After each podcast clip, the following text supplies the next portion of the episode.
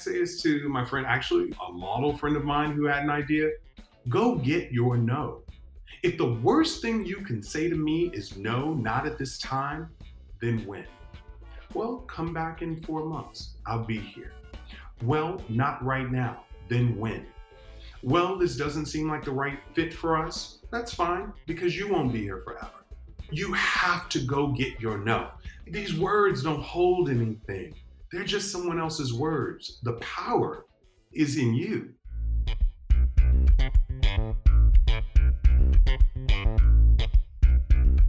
Hi, everybody. Welcome to Start Right Here.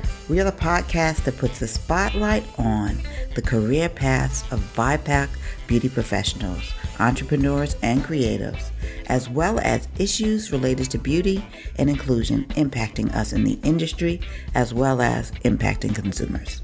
I'm your host, Corinne Corbett, and I hope that conversations on this show help fuel your path to success. Hi, everybody. I am so excited today. You know, I'm always excited, but I'm super excited today to have a chat with somebody I've known for a very long time, really a legend in his field. And for a Black man to be at top of his game in the makeup area is something that we really, really have to celebrate. Best selling author, hit DVD, makeup artist for celebrities like Queen Latifah, Iman, and so many more people. Creative, global makeup ambassador for Fashion Fair, and so much more. Mr. Sam Fine, y'all he's in the house today. and it's my pleasure. Like, Corinne, this is great. I mean, you know, post pandemic, we were doing these. And so it's nice to be able to see folks and connect in a new way that's just so powerful. Yeah, it's an amazing opportunity. We've known each other for a long time and we've seen the changes in the industry where we can talk about and we can talk about what it takes to achieve success. But most importantly, I want to talk to you about why it's important to celebrate our Black creatives because we do not do that enough. I mean, lots of people coming up may not even know who was in the game. So for us to take the time to talk about some of the people who are really good and then to educate people about what it takes to win. For sure, all of that. When I started my career 30 years ago, I had a wonderful mentor who was 20 years my senior. And Joseph helped me to understand that there were people who came before me and that I had to know who they were. I had to understand their talents. I had to understand their hand. I had to understand how to look through a magazine and how to notice their work long before you, you know, got to the fold of the magazine to see who these people were. I think that is something that still stays with me. I knew all the designers, I knew all the models. It was part of growing up. So for me to think about the Reggie Wells and the Fran Coopers and the Alfred Fornés and the Craig Gadson. I got a shout out to Craig. Yes. So many wonderful people who came in this industry before me. I think it was important to learn about who they were because without them, I really wouldn't have a sense of who I was as an artist. Before we start talking about your career path, let's begin with some fun questions. In our For the Love of Beauty section, what was the first product you ever bought? Grooming related product. oh, geez. Gosh, I'm the youngest boy in a house full of women. Yeah, my dad was there, but the women dominated the home. Three sisters, my mom. And my first product was probably styling mousse. I'm adopted. And so my hair texture was very different from my mom and sisters and my dad, of course. So Mousse was something that was very different. And I kept seeing these commercials and these ads, and Mousse changed the way that I could address my hair. You know, I really curly hair. Anybody who has curly hair knows that if you brush it, that's the worst thing you can do to curly hair. But my dad and my mom would brush it and pick it out because they had really kind of kinky, coily hair, and that's what they did to theirs. And so they passed that down to me. And so when I learned what mousse could do, I was like, I've been set free. And it sounds crazy, but we see so many like mixed chick products and you know, Tracee Ellis Ross and Taraji Henson and Gabrielle Union doing so many products for so many types of hair. And I didn't grow up like that. So, and I didn't grow up in a household that understood that either. So that was a product that really set me free. What's the most recent product that you tried or purchased? I'm blessed to receive a ton of products. And when I say a ton of products, I do mean a ton of products. Everything from makeup by Mario to skincare. Uh, gosh, there was a Noble Panacea that I thought was beautiful. The packaging is gorgeous and it comes in these individual packs. So I'm someone who will put on a lot of moisturizer, like pump, pump, three pumps. They say one, I'm doing three. So the Noble Panacea comes in these little packets and you cut them open. It's so elegant. And I was in Saks recently, and I never shop for makeup often, especially for skincare, because once again, I receive so much. I usually go to the store knowing exactly what I want to get. And so I went into Saks and I ran to the counter, and the beauty specialist described the whole system, and it was so elegant. And I came home and I started opening up all these little packages, and they're really beautiful. And I love serums dry. A lot of people of color say that they tend to be oily, but I'm very dry. And a lot of us are. We identify with dry, normal oily, kind of dry skin. So I was just like, you know, this was amazing. So that's been my latest discovery. I think skincare is always a discovery for me because I didn't come from a space of formal training. I'm not a trained esthetician. I'm not a formally trained makeup artist. So a lot of skincare is a big discovery for me. So I was happy to buy that. That's great. Since you're a professional in the beauty field, this question is kind of like you probably have so many things that you could say, but what's the beauty advice that you live by or leave alone? Once again, I go back to my family. I have three sisters, two of which who don't wear makeup at all. You know, they may dabble in it a bit, and everyone thinks because their brother's a makeup artist and I send them product, I send them moisturizers, all these great things that they should be pros too. And it's not true. I live by the adage that makeup is a personality. So there's no right or wrong. It's a personality. And my job as a makeup artist is to bring that personality out. I love that.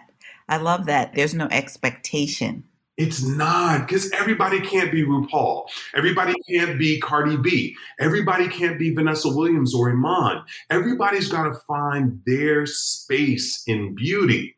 And what that means to you and your time that is allotted to making up, your ability to apply makeup. Everyone is not an artist. You know, I always tell women, you know, you want to play with color, go for great nail polish. It doesn't have to be that strong lip color that you're really don't know how to wear and don't feel that you know how to really show that off properly. So go for it in different areas. Right. And I think that's great advice. Was the beauty industry a destination or a detour?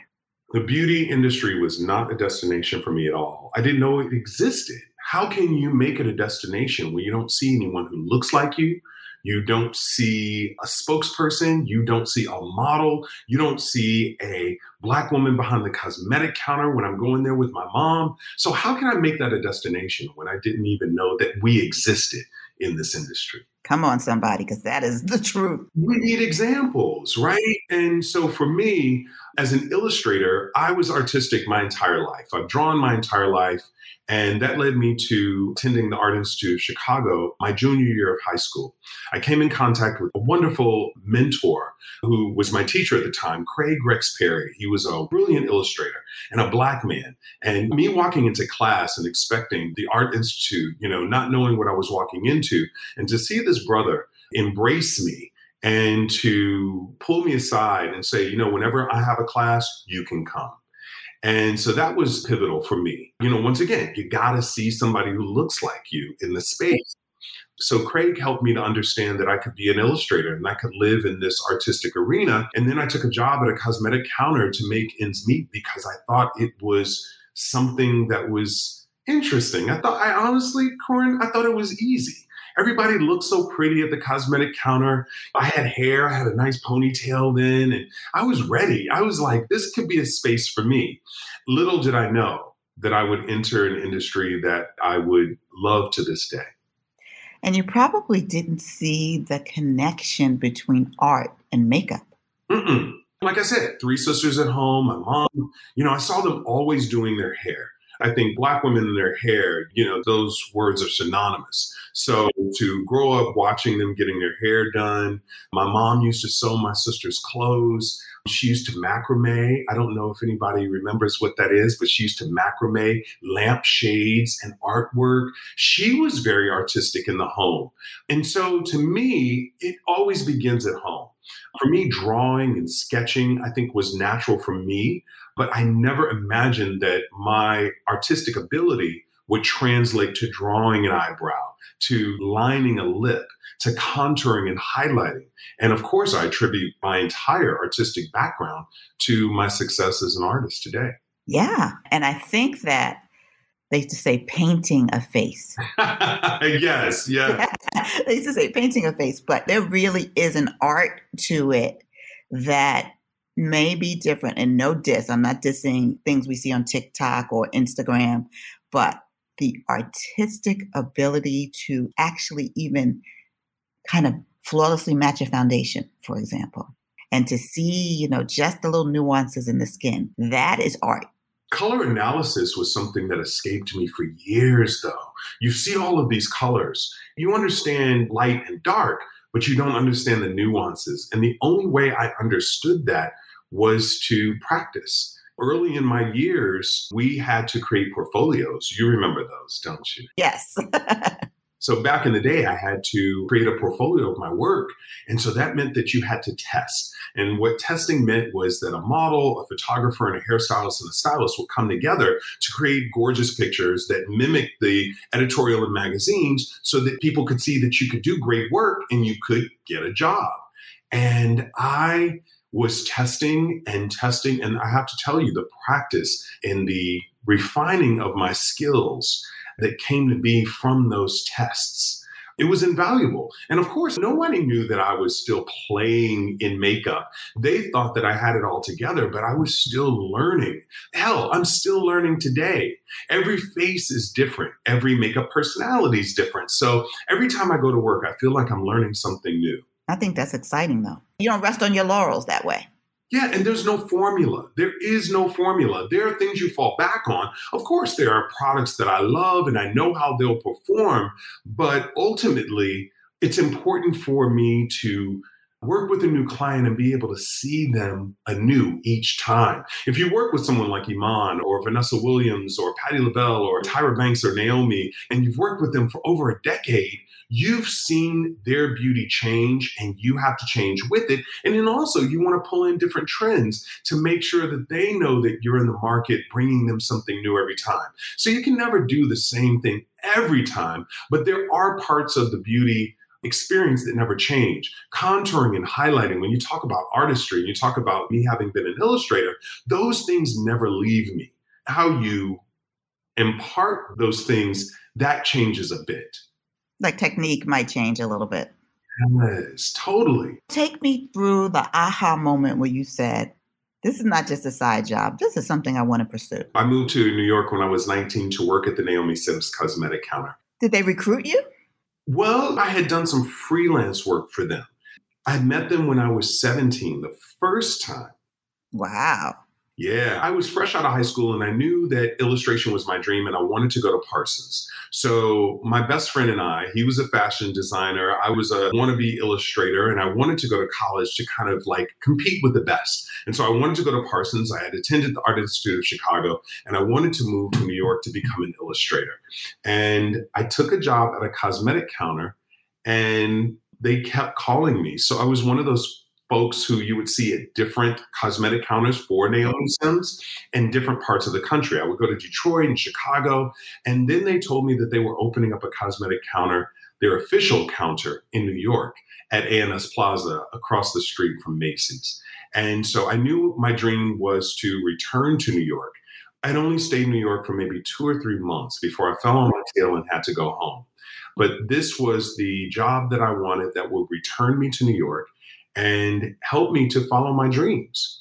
Little did I know that my dream would be doing makeup because I had no aspirations to be a makeup artist. I didn't have any friends in the industry that I knew that this kind of position existed. And then I met my mentor, Joseph Hampton, a wonderful makeup artist, brilliant makeup artist, who helped kind of help me understand the business of beauty, help me understand people that I should know, artists, models, photographers, and understanding their styles, understanding lighting, understanding color analysis. And those things were so important because I always wanted to do my best at the cosmetic counter. But during that time, I was introduced to Fran Cooper, a legendary makeup artist, and uh, yet another mentor. Fran took me under her wing. I began assisting her with Patti LaBelle, who I would later work with and have a mm-hmm. long running career with. Then working with her for New York Fashion Week. That was really great, you know, because you came in contact with Naomi Campbell and Veronica Webb and Tyra Banks. And so that was really great. But I still wasn't sure that this was the career for me.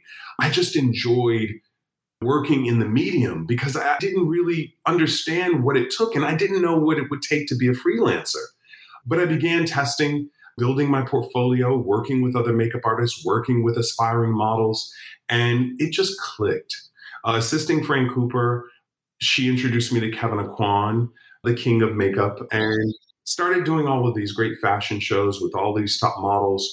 And one day I was still working behind the cosmetic counter and I got a phone call from Naomi Campbell asking me to work with her for an assignment, which was people's 50 most beautiful people.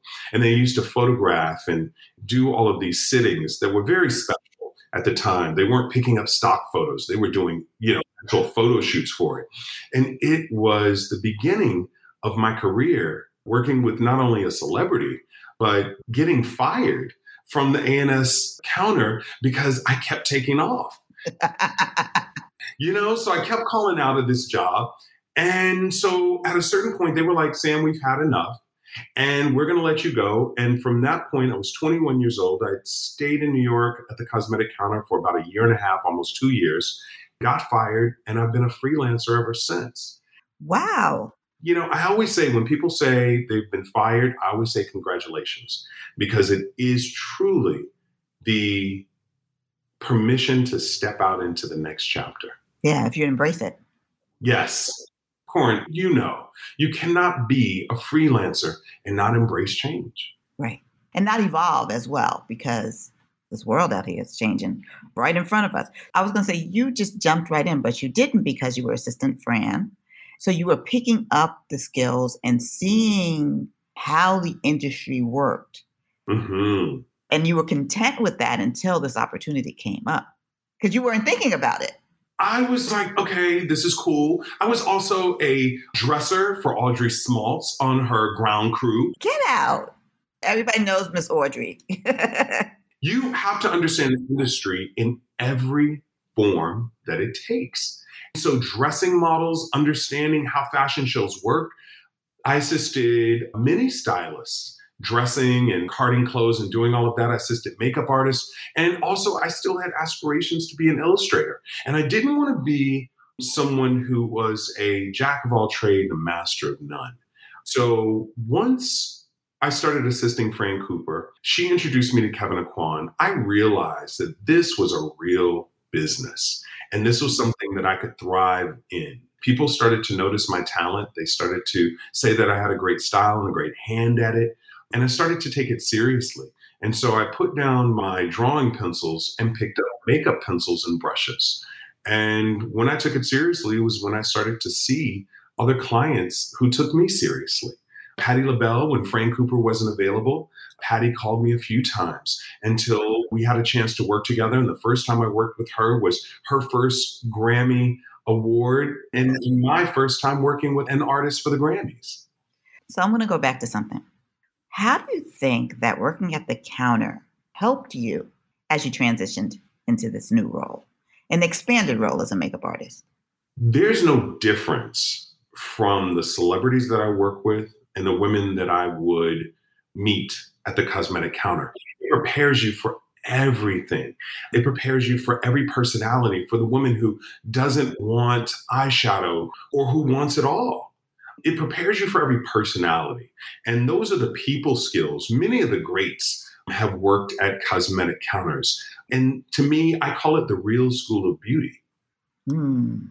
It's the place that you really come in contact with real women with real concerns, and that will never change. Whether you're working with celebrities or models, they always have a perspective about their beauty. There's always still a slight insecurity about one or two things that you have to know and you have to help them overcome, whether that's by your skills or your voice.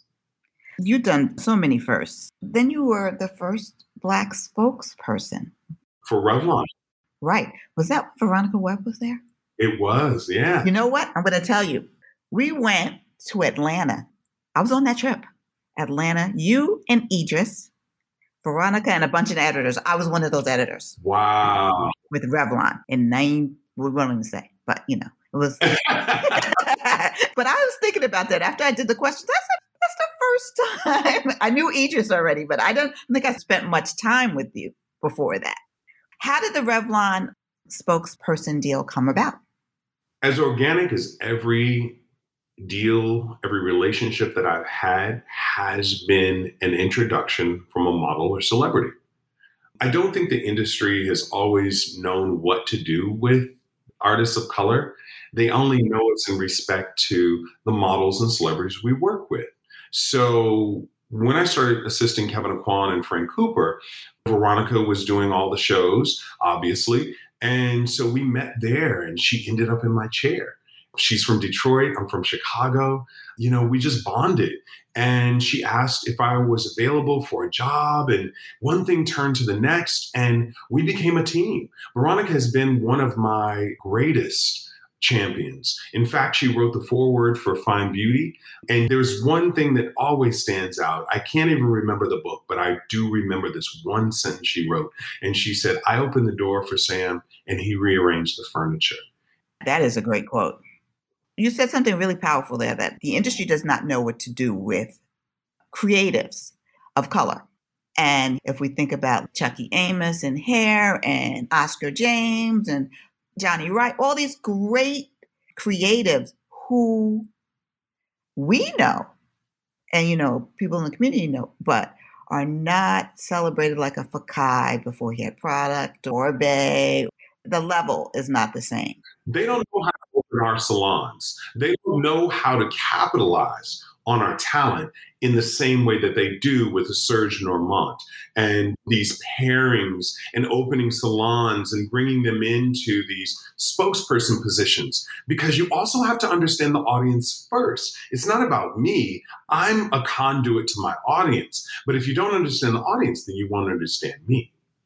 So meeting of Veronica Webb and her introducing me to Jerry Backus Glover. Oh, Jerry, oh my goodness. Bringing back memories. Thank you. And I stay in touch with Jerry to this day. Wow. Jerry was a president. I hope I'm not getting that wrong, but she was a president at Revlon, and she was in charge of the color style brand. And so when Jerry met me, I did her makeup for a brunch because I was also doing Veronica. And she was like, I've never had anyone do my brows like this. These are the rooms that we aren't invited into. So we never have these experiences with the C suite men and women. And if you can't have that exchange, then you don't get an opportunity to become a spokesperson. You don't get a chance to be discovered.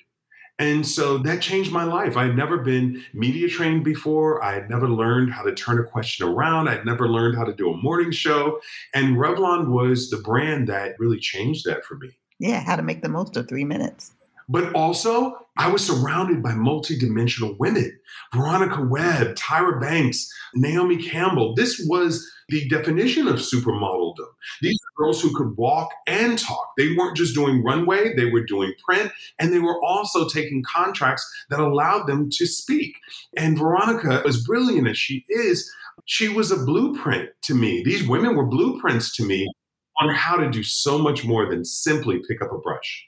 Right. Oh my goodness. The next spokesperson role was with CoverGirl. Yeah. Another wonderful opportunity to talk about diversity, to bring diversity to a brand. CoverGirl has always been such a huge supporter. I was working with CoverGirl with Niki Taylor even before I was working with Tyra Banks. A lot of people don't realize that many of the artists of color, Reggie Wells, Roxana Floyd, we had careers that began in general market.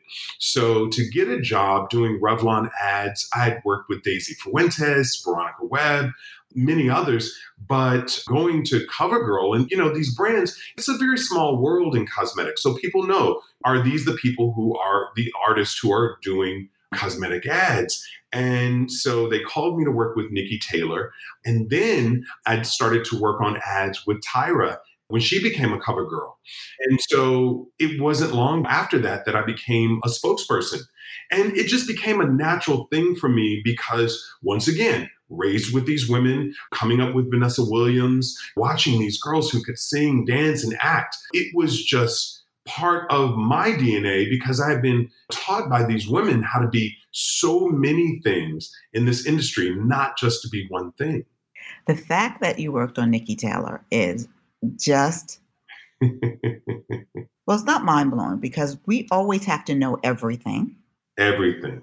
But we may be categorized as a quote unquote specialist, although we are knowledgeable about all things because that's how we're raised. we're born into their world. So to think that I could come into makeup and not know how to do a white girl, I'm like, first of all, it's easier.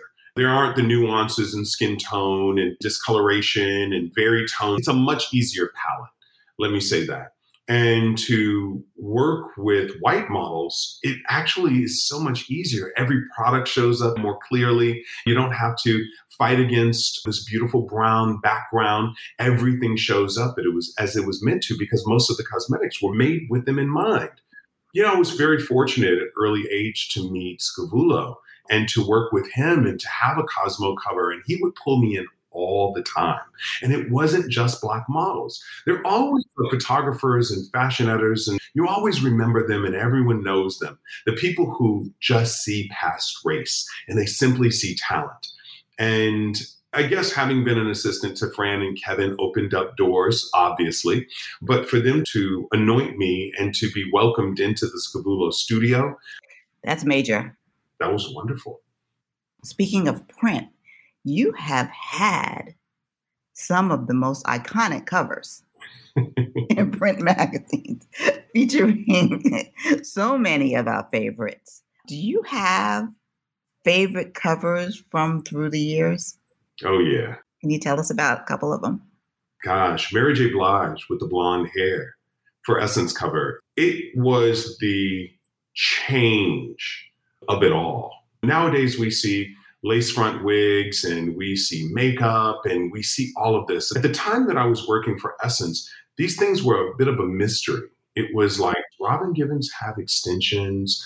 I know Naomi has extensions, but I don't really know, you know, and it was still a mystery whether a celebrity did herself for the red carpet or whether a makeup artist was behind it. We didn't have social media and these things weren't covered.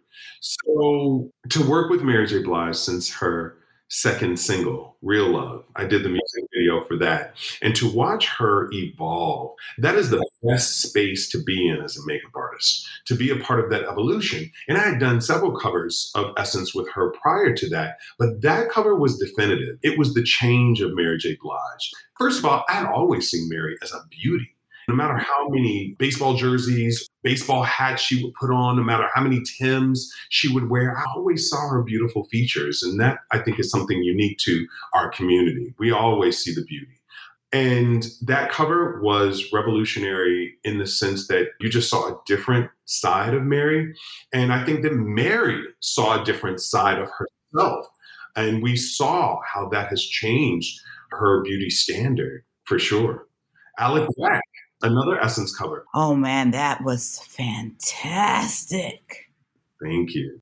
That cover was groundbreaking.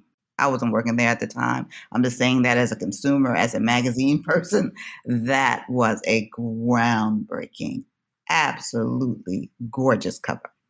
But we didn't always get the chance of getting the supermodels coming to Essence. Or if they did, they would ask to bring their team. And what I enjoyed about Essence, Essence was my Vogue. It was my place to play. It was my opportunity to bring in celebrities and to add my spin. Monique's first Essence cover, Gabrielle's first Essence cover, Vanessa Williams' Kiss of the Spider Woman cover. You know, working with Mikki Taylor, the beauty and covers editor at the time, was very special because there was this ability to come in and discuss what you were going to do to change a celebrity? Are we going to do finger waves? Is she going to sit in the dryer all day? They weren't coming to you in a way that, with their own teams, that already knew them and would only do what they already knew them to be. We had the opportunity to be introduced to them and to vibe off of what you wanted them to be. It was character driven. It wasn't just about just another cover it was an opportunity to change the way that people saw them. And so I enjoyed that opportunity so much and went in there and argued my way through it every cover tried. I think because of that perspective, there was never a confusion when you looked at an Essence cover where you could look at a Glamour, a Harper's Bazaar, maybe not Vogue, but Mademoiselle, whatever, and cover up the logo and not be clear on what magazine it was. Mm-hmm even if it was a black actress or a model. So doing that not only showcased creativity of the Essence team as well as the creatives involved, but it also showed whoever the subject was in a new light that could get them new roles, new opportunities. But isn't that the job of the magazine? I used to flip through and buy all the magazines because I wanted to see Kevyn Aucoin turn Linda Evangelista out in a way that he hadn't done the prior month. Now she had red hair, then she was blonde, then she was a brunette. Christy Turlington, she cut her hair. Naomi Campbell now has blonde hair. Naomi took her extensions out. You were waiting to see what would come next. And the beauty of that also helped me to establish relationships in a way that I couldn't have dreamed. I worked with Anita Baker because of Essence Magazine. I was introduced to Mo'Nique because of Essence Magazine. And that relationship lasted a long time into her Golden Globe win. I did her for that night for Precious. So those were relationships that you established. And it was an introduction to their next level of glam. All right, let's talk about your association with Fashion Fair the first time. Because one of the things that's wonderful that we'll get to later is that you've gotten a chance to come home again in a new way. But let's talk about Fashion Fair because it is, again, an iconic cultural touchstone for the Black community in that they saw us. It was a brand that saw us. Yes, and only us. Right. And only us. We're trying to be everything to everybody. When you talk about me becoming a spokesperson for Revlon, that was when they introduced color style and signed Veronica Webb as the first African American model to a cosmetic contract. You talk about me becoming a CoverGirl spokesperson. That was when Brandy and Tyra and then Queen Latifah were CoverGirls. And when Queen Latifah released the Queen collection, that's when I rejoined CoverGirl. As far as resumes go, I always think about legacy. And I'm from Chicago. So I've always known about Fashion Fair and, and John Johnson and Eunice Johnson. In fact, I had the pleasure of working with Eunice Johnson early in my career for an Ebony Fashion Fair ad. Those are the things you check off your list, like working with Michael Jordan, working with Oprah, and working with the Johnsons. They're Chicago royalty. So having the opportunity to work with Fashion Fair didn't come to me. I went to them. I love that. I always tell artists that you can't wait for someone to come and knock at your door. Sometimes you have to schedule meetings. Sometimes you have to send DMs. Sometimes you have to pick up the phone for someone that you may not know, but you think needs to know you. You believe deeply. I you need to know me.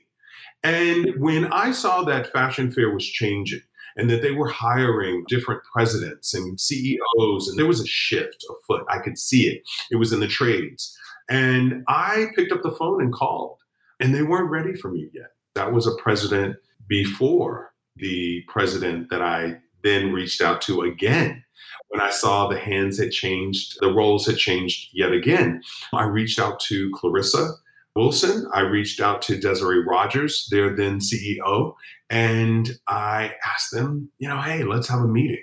I want to be a part of this brand. And for me, legacy for my career speaks to the brands that I'm associated to, the celebrities that I'm associated to. It's not just another check for me, it's about people who believe in us and are willing to put their money where their mouth is and in both product and support support being able to have a spokesperson to make it easy for women to understand how to put on makeup. When I was with CoverGirl, they bought into the DVD.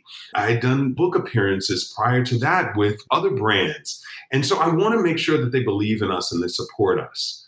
So reaching out to Fashion Fair was pivotal for me. And that was the first co branded collection that I had. And that was really important for me too. And I don't want to skip over this because I did mention it in the opening, because it is a feat for a Black makeup artist to have a best selling book. Mm. It is. How'd you get that deal? How'd you get the book deal? Did they come to you? Did you go to them and say, I have a book idea? I sure did. I sure did. I was working with Patti LaBelle on her New York Times bestselling book, Don't Block the Blessing. I never forget doing the photo shoot for that. And her editor was there from Penguin Putnam. And I said to them, I said, you know, hey, Mary, you know, I have a book proposal that I'd love to send to you. This is before email. You had to drop things off. I had boards that I established and that I had set up for them. And she said, sure, drop it off. She reviewed it and I had a book deal within a week. Wow. It's the thing that dreams are made of. But once again, you have to see it for yourself. Because if you're waiting for somebody to come and say, Hey, Sam, you've had a great career. You've had a great career like Bobbi Brown. You've had a great career like Kevyn Aucoin. They both have books. Why isn't there a book that speaks to Black women in the same way that their books speak to general market? and you know without just one or two black women to be an example of the entire race right so i said you know what? I'm working with all of these wonderful celebrities. I've done all these great music videos. I was like you know what? Now's a great time for me to pitch this. And she snapped it up immediately. And i was 27 years old. I didn't even know what i was doing at the time but i knew that our voice needed to be heard.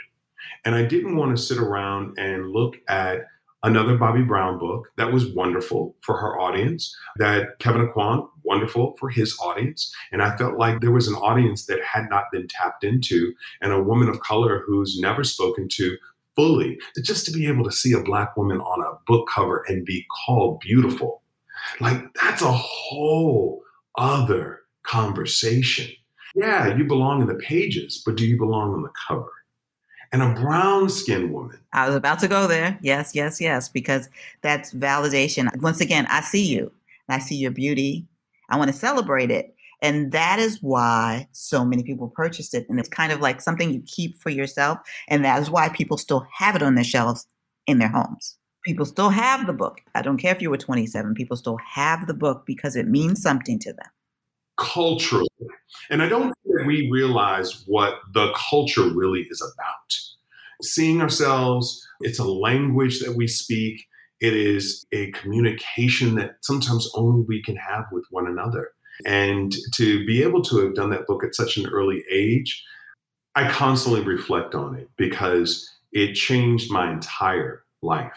And so when you talk about becoming a spokesperson for other brands or where I want to go with my career, I wanted to lend myself to Fashion Fair. I wanted to be a part of a heritage brand that I felt that I could really go in and make change. It wasn't a brand that was for everyone. It was a brand that was born out of the need for black women and being left out and still as a makeup artist who still has you know makeup's an emotional purchase being in this industry knowing what it's like to be left out walking into the room and only being the only person of color there i know what that's like.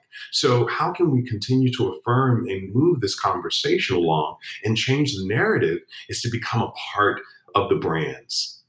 Right. And that is true become a part of the brand. And although there has been movement in the industry there is still nothing like knowing that somebody sees you. because you can't just be an additive. Yes, we love Halle. Yes, we love Vanessa, but we also know the issues with colorism. We know that Halle and Veronica Webb and Vanessa Williams, Beyonce being there for L'Oreal, Vanessa being there for L'Oreal, Halle being a spokesperson for Revlon. It's still hard to feel fully embraced when they don't have a range of beauty that speaks to you. So it changes the way you see yourself. Absolutely. Absolutely. And I've been to so many over the course of my career, so many events, especially having worked at mostly general market magazines, where you go to the event and they're like, oh, we have this new range, and you look and you see nothing for you. Or a brand plays themselves and says, oh, this one's for you, and puts it on you, and then they have. they have nothing to say when it doesn't turn. Co- I had that happen with a brand that had this color changing technology. So you put it on, supposed to adjust to your skin tone. And they put it on my hand. It didn't adjust. It was still beige. It was still beige. It was still beige. They had no idea what to do. It's so daunting. And so you imagine what my mom, my three sisters are dealing with, and my sisters out there who are dealing with trying to find the basics of beauty. You have brands who are doing color extensions, which is lovely, but without a spokesperson, without coming to the events that we are at, whether that's homecoming, whether that is Essence Music Festival, whether that's Jazz Fest, whether that is the concerts, you got to come to a place, you got to arrive at a space where we can really have a conversation about beauty. And it's not just preaching to us from the counter, it's about putting their money where their mouth is and making sure that we are connecting with these brands.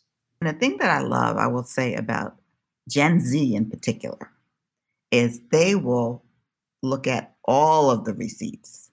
You can write a check to the NAACP, but they will look at everything that you do and then call you out.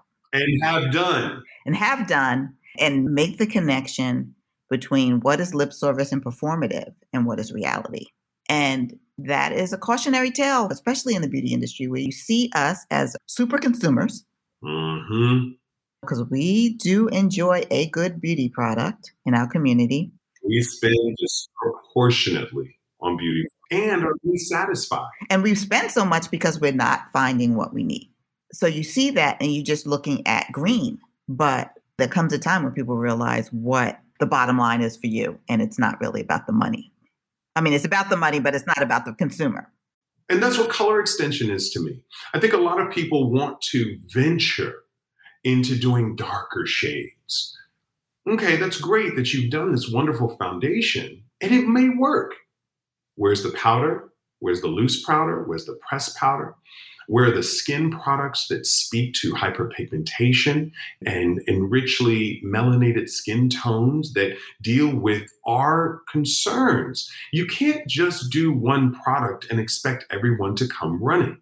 So, color extension to me, I think is wonderful when people can tout that. But once again, also, do you have a spokesperson? Do you have someone speaking this language? I'm tired of people thinking it used to be the supermodel. But, oh, we've got a black model now. Okay, but you don't even have a product or a shade to match her. And we've seen so many iterations of these stories that I carry my baggage to every counter because I can't drop it off yet. Because every time I see a color that does work, I'm also thrown off by the fact that I can't buy a loose powder or a pressed powder or richly pigmented blusher or eyeshadows that speak to this skin tone. And if you don't have those things, then I can't do a full face so that you can't really service me. You're just giving me an appetizer. I want a meal. Oh, I love that. And that is very true. And you know, you can do the good work, but if the buyer is not doing the job or you're not restocking when we buy it, then we're still going to the counter and saying, oh, we still don't have anything for you. I'll just never forget, I had a guest on this podcast who started her business. She was an attorney. She started her business because Black women goes to Sephora and there is no concealer for her in Washington, D.C. But they want us to make do because they will then start showing us other things, multi purpose ways that you can use these other products, but they're not meant for that.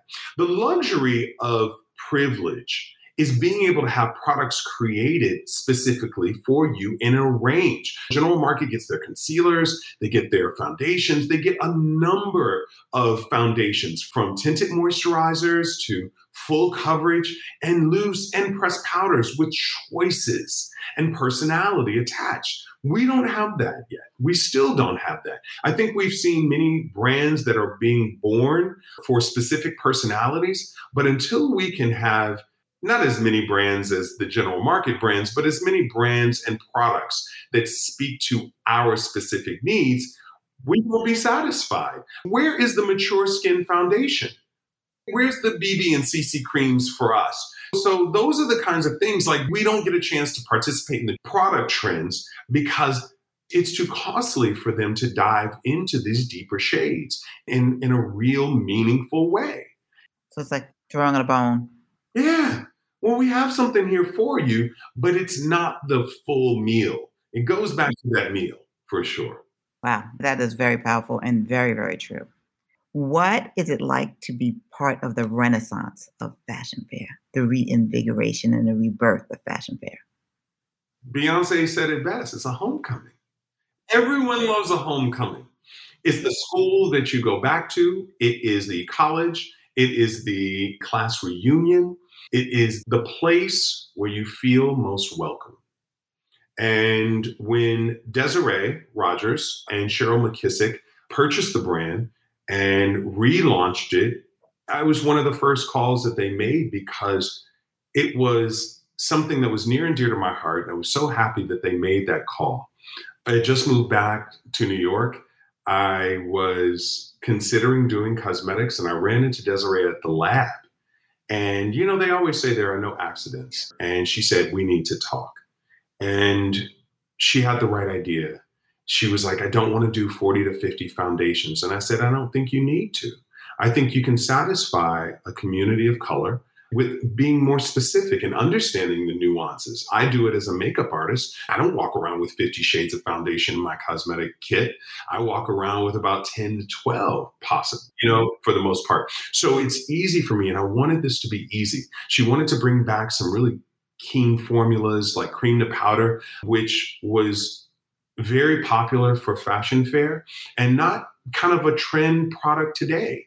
But I think that cream to powder really speaks to women of color. I call it a liquid alternative. It's not as messy. It dries down to a powdery finish because most women of color consider themselves to be oily. So having a bit of a nice dry down to it, and of course you can use powder with it, but being able to have that gorgeous finish. And it, the sheerness and that dry down to a powdery finish i think was really a great second skin alternative.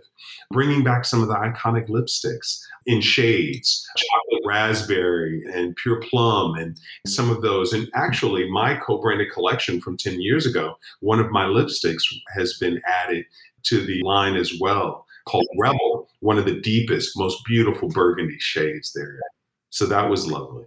But it's great. It's great to work with family. It's great to come home to a brand that you don't have to think about what you're saying or constantly have to have a conversation about what this consumer needs in comparison to their general market consumer.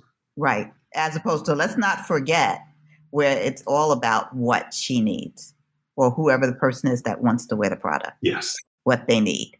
We're not in a room talking about what Black women want and in comparison to our general market consumer, our white women. We're not saying, well, Black women need this and Black women need this. No, every conversation is about her. It's not in comparison, it is in celebration. And I think that's the difference. Big difference. Now, you said you moved back to New York. We have not yet even talked about your years in Hollywood. We've got to talk about it because that's working in different medium, film and television. Nobody could get me out of New York but Queen Latifah. and nobody could, could bring me back but Queen Latifah. So seven years ago, she had the Queen Latifah show, and we were doing HSN. She had a brand, a clothing brand on and man, we were in the parking lot. I remember it as clear as day. She said, So, Sam, I'm doing this talk show. You're going to come? And I was like, Really? You think? And she's like, Yeah, it's time. I had been in New York since I was 17 years old. And I wanted to see something different. I wanted to see a different part of the industry. Of course, I had been to LA several times, many, many, many times for work, but I never thought about living there. And it was an interesting time. I moved out there and worked on the show for two years. It ended. I said, let me move around a little. Let me move to Oakland. Let me see what Oakland's like. I enjoy the Bay. You know, is near wine country. I enjoyed that. I enjoyed Santa Barbara and traveling there and Palm Springs because when you're here, we just go to Miami. We go to all the islands because they're close. And who's trying to go to Mexico and Hawaii? It's a longer flight when we have all of these wonderful islands here. So moving to LA was really an interesting journey. I yearned for New York. I enjoyed the weather. I got fit. I did all the hikes. I did Runyon Canyon. I did all the things you're supposed to do. But ultimately, it never felt as good as being in New York did. And I came running home when Queen Latifah was offered the equalizer. We came back to do the pilot. And, you know, we were shut down during COVID. But once things picked up, I came back to start the equalizer. I worked there for four months before it ended. But between that time, like, gosh, I've done movies with Nia Long. I've done Angela Bassett for 911. I did Queen Latifah when she did a guest role in Hollywood as Hattie McDaniels. So being on that side of Hollywood is very different. Also, I'm a union member. So, coming a part of the union, getting health benefits, getting union benefits and pension, I'm vested now. It's a very different side of the union because as a freelancer, we're on our own. There is no union, and editorial rates are still the same, and they're going to still make you wait to get paid, and there's no recourse. exactly. But the length of time that you have to wait to get paid is even longer than it used to be. Yo. And we need to band together, honestly. There are the freelancers' laws. And ultimately, I'm in a position in my career now where I can choose to not accept certain payment terms I think it's ridiculous. I think it's abusive to ask someone to wait 75 days for payment or to wait 60 days. Sometimes 90. Who is doing a job and waiting 90 days for payment? When you hired me, you knew what the rate was and you knew what you were going to pay. Why should I have to wait 90 days to receive it? So, some of that is abusive to me. And fortunately, I'm at the place in my career where I can turn some of those things down. But I've watched people jump through many hoops, many, many hoops to make sure that they get what their celebrity that they're hiring, that they want to be a part of that job. I've watched them. Mo'Nique was amazing at that. She had a check from a client that she agreed to work for. She made sure that that check was at my hotel when I landed. It begins with the power of the client if the client and management believe in satisfying you, satisfying the client's needs, then that means that you can get what you want. If that's a car, if that's a different flight, if that's payment in advance, if that's payment on time, if that's payment at the end of the job, if that's payment in cash. I used to work with Aretha Franklin and she said, Yo, Aretha would be like, Sam, give me a minute. I'd come back, I'd see $100 wrappers that bind the bills together, and I knew she had just gotten paid. The deal can be whatever you want. And I've learned that. And I've learned that. And I talk to so many other artists about making sure that you get what you negotiate. You don't get what's given, you get what you negotiate. That's very important. Very important. And I think that there are a lot of things at play. When you know the value that you're giving to someone, then you negotiate. You can also negotiate when you're first starting out, but please make sure that you can deliver on what you're promising. But the work is easy, Corinne. I don't think the work is the issue. I think it's just more about kids not even realizing what the standards are in this industry and what you can do. It's like Ray Charles and Stevie Wonder owning their masters. And you're seeing Taylor Swift now re-recording things so she can own her masters. And Ashanti just um, re-recorded hers. That's right. Yep. So you have to change the game and you have to watch what's happening. You don't get to a point in your career and then say, now I'm going to do things differently. I'd be standing with the hairstylist and the stylist, and someone would walk over and give me an envelope and they would say to me, Sam, what's that? I was like, oh, it's my check. You got paid today? I was like, yeah, because I negotiated that. There's a production company, you're doing a music video, the record label gives money to the production company. Where do you think the trailers are coming from? Where do you think all of the lighting equipment is coming from? Somebody had to put money up. My money is this small in the scheme of things. Run it to me. Run me my money. Run it. You came to prominence before Instagram. Yes. Let's talk about then versus now in terms of what you're able to do. So, your career has many levels from store to spokesperson. It's not going to be easy to replicate that. Yes, a young person can, in the age of Instagram, make a name for themselves. But in as many places, it may be difficult because all of those avenues are not available now. We've become so much more disposable. Mm-hmm. Buy into them here, buy into them there. This brand, get the look. It's like a buffet. Having a brand believe in you as a voice, having your clients believe in you, being able to walk it and talk it is very different today. I mean, you have a lot of people, Jackie Aina and Makeup by Shayla. There's so many wonderful people who are producing so much great content, but they become a house and a home into themselves. That's why they then start putting out product. But for a makeup artist like myself, who you know, I'm thinking about product. I always think about product. I've had several deals back and forth, but to be a part of a brand and to be able to exist and expand your own brand within that brand, I think is really special. But let me say it this way careers like mine won't really exist anymore because the magazine isn't in charge of hiring the makeup and hairstylist and the stylist anymore. And when Beyonce comes into Vogue and she is not only bringing her team, but she's also telling them to hire this black photographer, which kudos to her, you know, the first black photographer in what, 175 years of publishing at Vogue. I get it. That's amazing. But what we lose as freelancers is our opportunity to gain that leg up by being in the editorial market.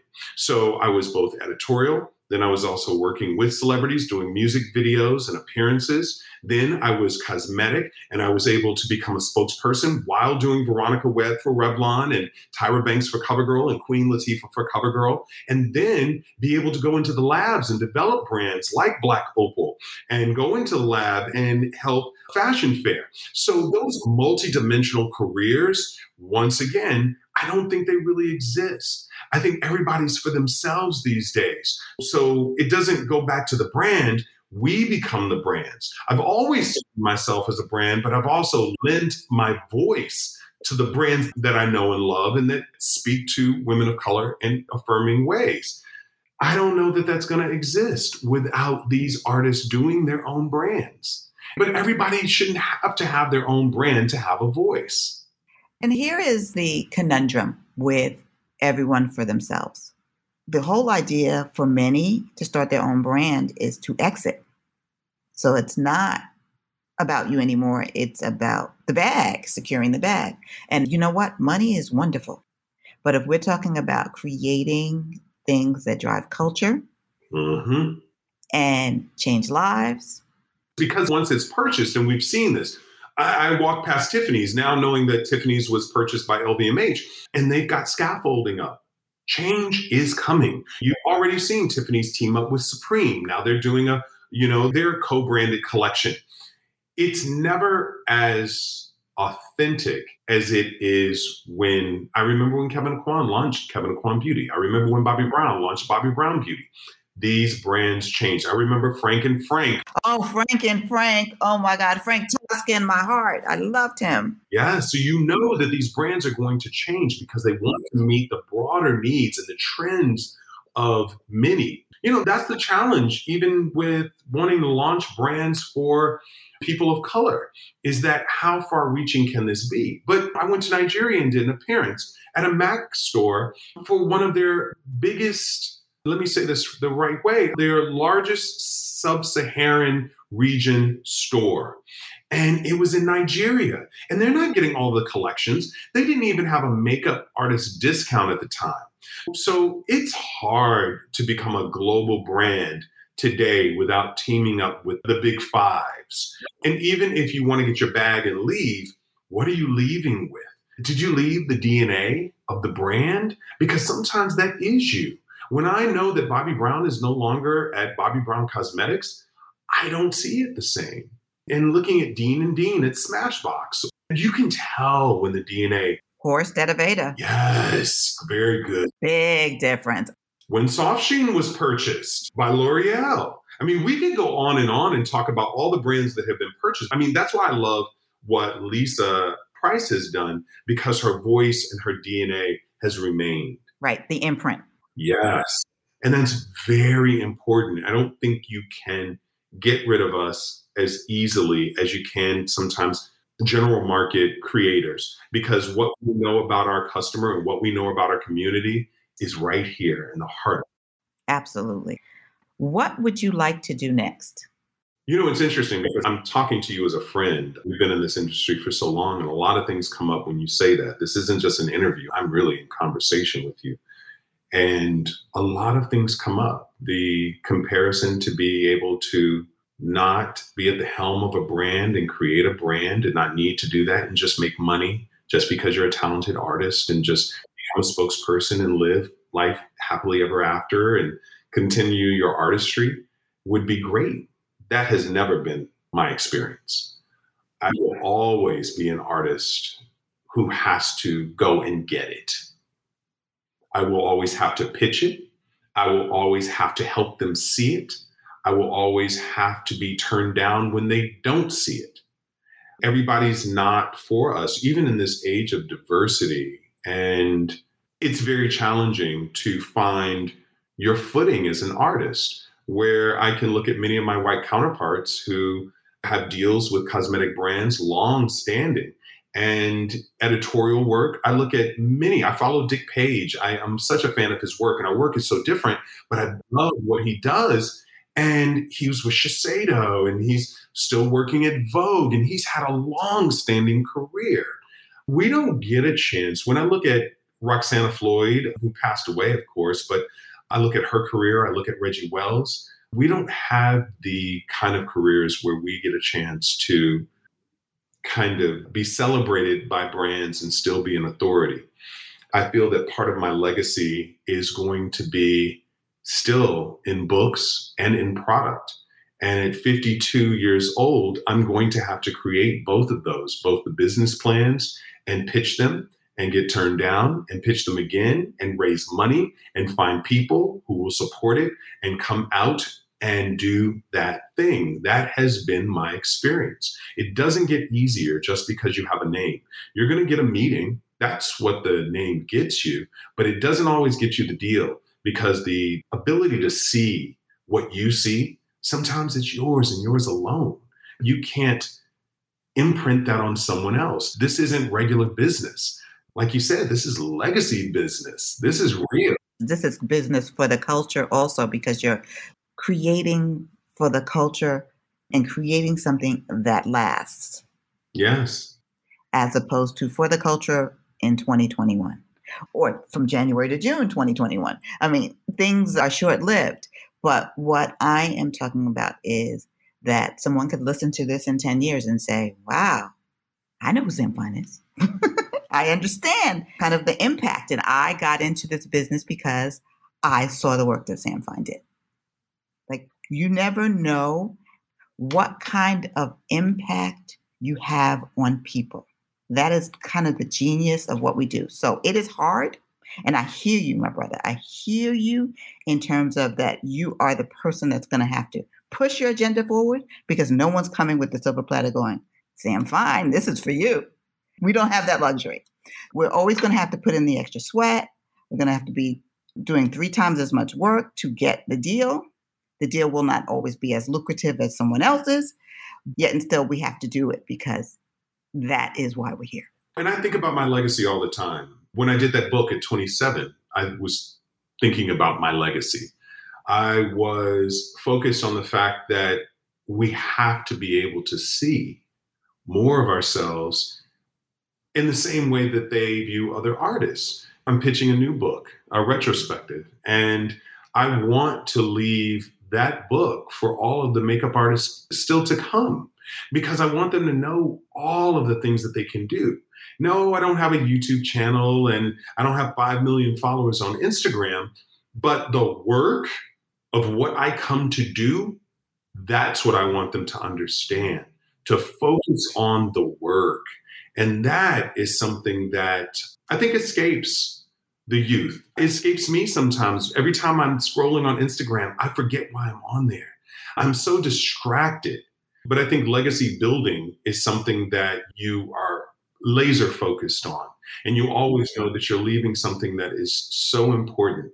I came up in the 80s, early 90s, and the AIDS crisis, and many of my friends in the creative industry were dying. And to know that life is so short, I'm so fortunate to have my dad who's 90 and my mom who's 82, but to know that their stories may never get told. To be a celebrated artist just gives me a platform to be able to inspire others for years to come. And I don't take that lightly. I don't take my position lightly. And that's why I push forward in every direction I can. Right. And we grow weary and well doing. You know, we hear that all the time. But we must press, got to press, press toward the mark. It's, I mean, if you're here for a purpose, that purpose does not change. You know what your assignment is, and the way in which you go about it may change, but it is always for a bigger purpose. It's not just about the makeup, it's about inspiring people, I was starting to laugh when you said knowing the assignment because the kids say that now. Yeah, understand the assignment. I understood the assignment, but this assignment is a little bit bigger. But I've always understood the assignment. Every time I come to work, I understand the assignment. These women aren't just on the red carpet, these are events. These are things that everybody's going to remember for years to come.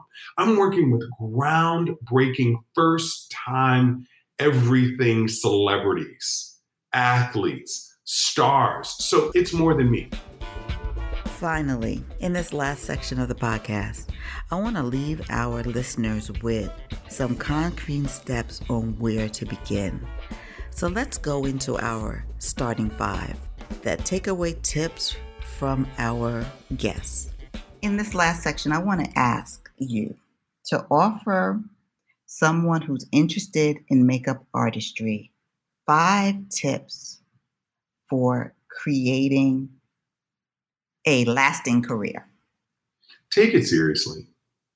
It begins with you. I can go back to my first business card, my comp card, and it still reflects the artist that I am today. You got to take yourself seriously. I think a lot of people enter into this industry thinking that it's a hobby, it's fun, this is a huge industry and the weight that will rest on your shoulders over doing someone's makeup well oh wow you have no idea so take yourself seriously if you're going to enter into this industry call yourself by your name i don't want to see a version of your name i am sam fine is my instagram name I understand how catchy some of these other phrases are, and I've watched people take back their names. Look at Samuel Jackson. You say Sam Jackson, now it's Samuel. He had to really own that name again. I think that's the first step. Marketing is everything. You are your brand. What you post, what you show, how you show up. I think we hear that the adage, you're on time, the meeting starts at one and you're there at one, you're already late. You gotta show up early. I'm the first person. In fact, Cynthia Erivo, every time I come to her, she's like, Sam, you're like 25 minutes early. And I'm like, well, I need to set up. I need to get my head right. So learn that being early is a good thing, even if it puts your soul at rest, knowing that you've figured out where you're going, you've figured out what you're wearing, and to be able to present yourself in a way that represents your brand I think kids know today that they are a brand from their Instagram channels to their YouTube channels to the way they show up. I think we know that more than ever. But knowing what it is you're doing, going to the craft and being able to do whatever it is someone wants, because they're never wrong. I tell people all the time, and I've had arguments about it. I'm in the service industry. I provide a service. I'm a servant. So whatever it is you want, I should be able to provide. You want glitter today? Okay, I may not think it's appropriate, but I got it. It's in my bag. You know, I try to have real conversations when I feel that this isn't the right thing. And having a list of achievements, I don't care if you just write it down on a little piece of paper, things that you want to achieve. They may seem so great to you right now, but they will be things that you will walk into in your future. You have no idea. Oh, that's such a powerful statement. Those are some amazing tips. And they're tips for anybody in any career. I don't care if you're, you know, clean the bathroom. It's the way in which you show up to do whatever your calling is. So even if you're not in makeup artistry, I'm just saying to the listeners, just heed the things that Sam just offered because they are just a prescription for life in a lot of ways and for having a fulfilling career. And that's really important. I knew that I was coming on this podcast with you, and you said, Oh, we're filming it as well. So that meant I had to pull up a light. You know, the light goes down at 5 p.m. I had to pull out my nice fancy background for y'all because it's part of my brand. And I think that more people are learning that. But the minute you start really investing in these things, investing in yourself, the more you see the returns. The universe answers you all the time. You know, if you don't know something, ask somebody. I get DMs all the time and I do respond. And there's so much information online nowadays, there's no reason for any question to go unanswered. We grew up in an era where we had to pick up the phone and pray that someone would answer it and have the time to explain something to us. Now you just type it in. and you know, if you don't ask, you won't get. So it is incumbent on everyone to just go after what you want, but also be prepared. be prepared, do the work first, do the work. I'm really a big fan of Steven Pressfield's book, Do the Work, because the only way it gets done is if you do it. and the last thing I always say to my assistants, I say this to my friend, actually, a model friend of mine who had an idea go get your no. Woo! I'm sorry. That's so good. Say it again. Go get your no. If the worst thing you can say to me is no, not at this time, then when? Well, come back in four months. I'll be here. Well, not right now. Then when? Well, this doesn't seem like the right fit for us. That's fine because you won't be here forever. You have to go get your no. These words don't hold anything, they're just someone else's words. The power is in you. And I choose not to give any negativity. Not that no is even negative, it just may not work for them. That's great because I want to find the best fit for me too. Yes. And on that note, my friend, this has been just an incredible chance to share, to hear about your career. You know, I know it's going to bless everyone that listens to this. Uh, well, thank you so much for having me. Like you said, we have known each other for a long, long, long, long, long time. And so I look forward to more of these conversations because I do know that our community is cyclical. You see the same folks all the time. Somebody gets fired, somebody gets hired. You get a chance to know them just the same. So it is lovely having this moment with you, and I look forward to many more conversations. Absolutely. That's our show for today. If you have questions about where to start in your beauty career, drop us a line at hello at beautybizcamp.com. Remember, there are many roads to success, but each of them requires you to start. So take that step forward today. See you next time.